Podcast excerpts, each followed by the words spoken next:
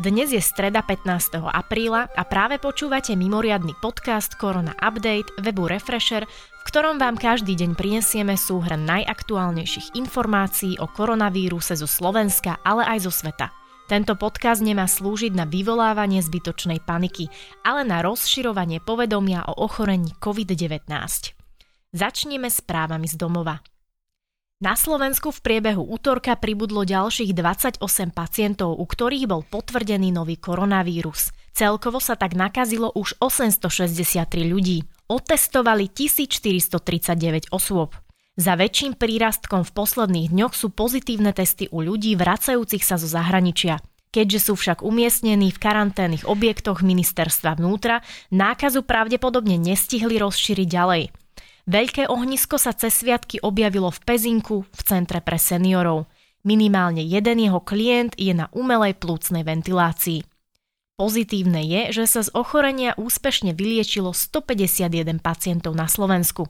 Avšak ochoreniu COVID-19 podľahlo už 6 Slovákov. Na tlačovej konferencii o tom informoval minister zdravotníctva Marek Krajčí. Jednou zo štyroch nových obetí je 89-ročný pacient z fakultnej nemocnice v Trnave. V prípade ďalších troch pacientov išlo o osoby z domova sociálnych služieb v Pezinku. Úmrtie klienta, ktorý zomrel v domove 5. apríla, mal zapríčiniť práve koronavírus. Zvyšní dvaja zomreli dnes ráno na obojstranný zápal pľúc. Situáciou v domove sociálnych služieb sa bude zaoberať Úrad pre dohľad nad zdravotnou starostlivosťou. V univerzitnej nemocnici v Bratislave sa aktuálne nachádza 17 pacientov z domova sociálnych služieb. 7 pacientov je na intenzívnej starostlivosti a jedna pacientka na pľúcnej ventilácii. Župan Juraj Droba povedal, že Bratislavský kraj otestuje zamestnancov v zariadeniach sociálnych služieb. Má ísť o približne 2000 ľudí. Riaditeľka domovu sociálnych služieb nebude podľa drobu zatiaľ odvolaná. Riadenie Pezinského domova však po nej dočasne preberie krízový manažér. Prípad na zodpovednosť riaditeľky sa má vyvodiť až neskôr. Minister školstva Branislav Gröling počas tlačovej konferencie potvrdil, že sa maturitné skúšky môžu konať online. Dodal však, že niektoré školy a študenti nemajú dostatočné technické zabezpečenie. Pri týchto prípadoch budú zvažovať možnosti, ako inak maturity spraviť. Definitívne rozhodnutie by malo padnúť budúci týždeň. Podľa hlavného hygienika by sa mohli maturitné skúšky a príjímacie konanie odohrávať aj priamo v školách. Platili by pritom veľmi prísne hygienické podmienky. Pedagógovia aj žiaci by museli od seba stať aspoň 2 metre, mať na sebe ochranné rúško a použiť vlastné písacie potreby.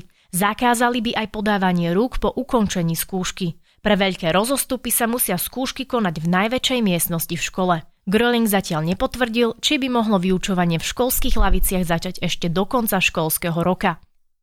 Opatrenia proti koronavírusu výrazne zvýšili spotrebu elektriny v domácnostiach. Vo firmách a verejnej správe naopak spotreba poklesla.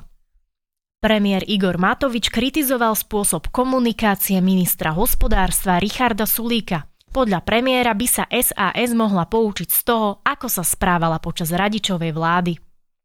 Festival Pohoda tento rok nebude. Oficiálne to potvrdil organizátor Michal Kaščák v rádiu FM.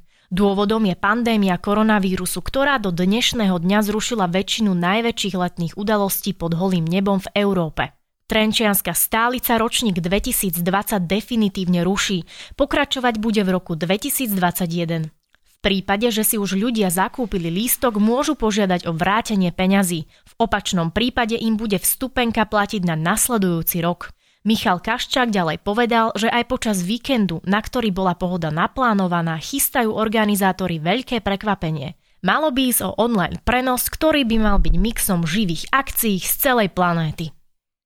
Volkswagen Slovakia plánuje od pondelka postupne obnovovať výrobu za prísnych opatrení na znak solidarity s Talianskom, ktoré bolo ako prvé v Európe postihnuté krízou spôsobenou koronavírusom, bude v stredu večer prezidentský palác symbolicky osvetlený vo farbách talianskej trikolóry.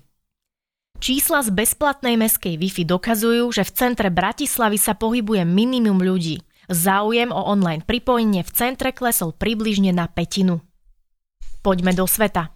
Susedné krajiny postupne uvoľňujú opatrenia. V Rakúsku sa v útorok prvýkrát otvorili menšie obchody. V Česku pribudlo 105 nových prípadov nákazy koronavírusom a 5 ľudí nákaze podľahlo.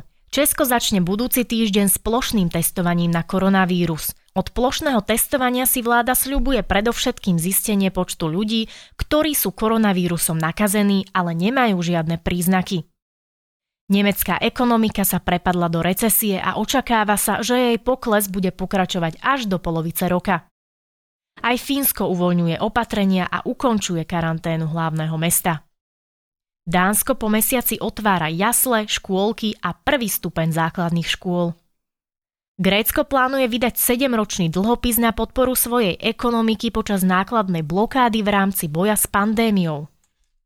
V USA pribudlo cez 4430 nových potvrdených prípadov. COVID-19 podľahlo už najmenej 26 290 ľudí. Viaceré štáty odsudzujú rozhodnutie amerického prezidenta pozastaviť financovanie VHO, teda Svetovej zdravotníckej organizácie.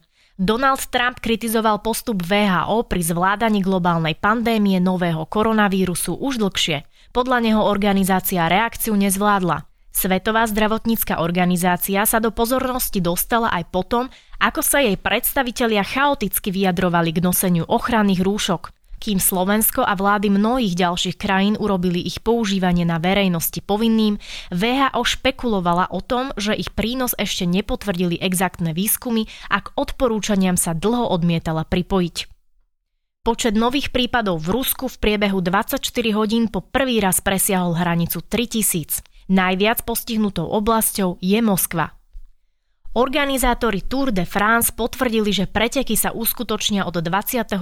augusta do 20. septembra. Francúzske úrady museli pre pandémiu odložiť plány na prestavbu katedrály Notre Dame, ktorú pred rokom zničil požiar. Na záver si ešte vypočujte najaktuálnejšie čísla. Na celom svete je momentálne nakazených viac ako 2 milióny ľudí. Na koronavírus zomrelo cez 129 tisíc osôb. No a počet vyliečených presiahol číslo 494 tisíc. To je na dnes všetko. Ďakujeme, že ste tento podcast dopočúvali až do konca. Nepodliehajte panike a dodržiavajte odporúčania, ktoré nájdete napríklad na vládnej stránke www.korona.go.sk. Národné centrum zdravotníckých informácií pripravilo pre ľudí aj aplikáciu s názvom Moje e-zdravie. Sú tam prehľadné informácie o tom, koľko je aktuálne na Slovensku nakazených, aj aké opatrenia platia v celej krajine. My situáciu každý deň podrobne sledujeme s kolegami na webe refresher.sk. Podporiť nás môžete odberom tohto podcastu na Spotify či v iných podcastových apkách, tým, že si predplatíte Refresher Plus, alebo tak, že náš denný podcast Korona Update zazdielate na svojich sociálnych sieťach. Dnešný Korona Update pripravila a načítala Denisa Bodková.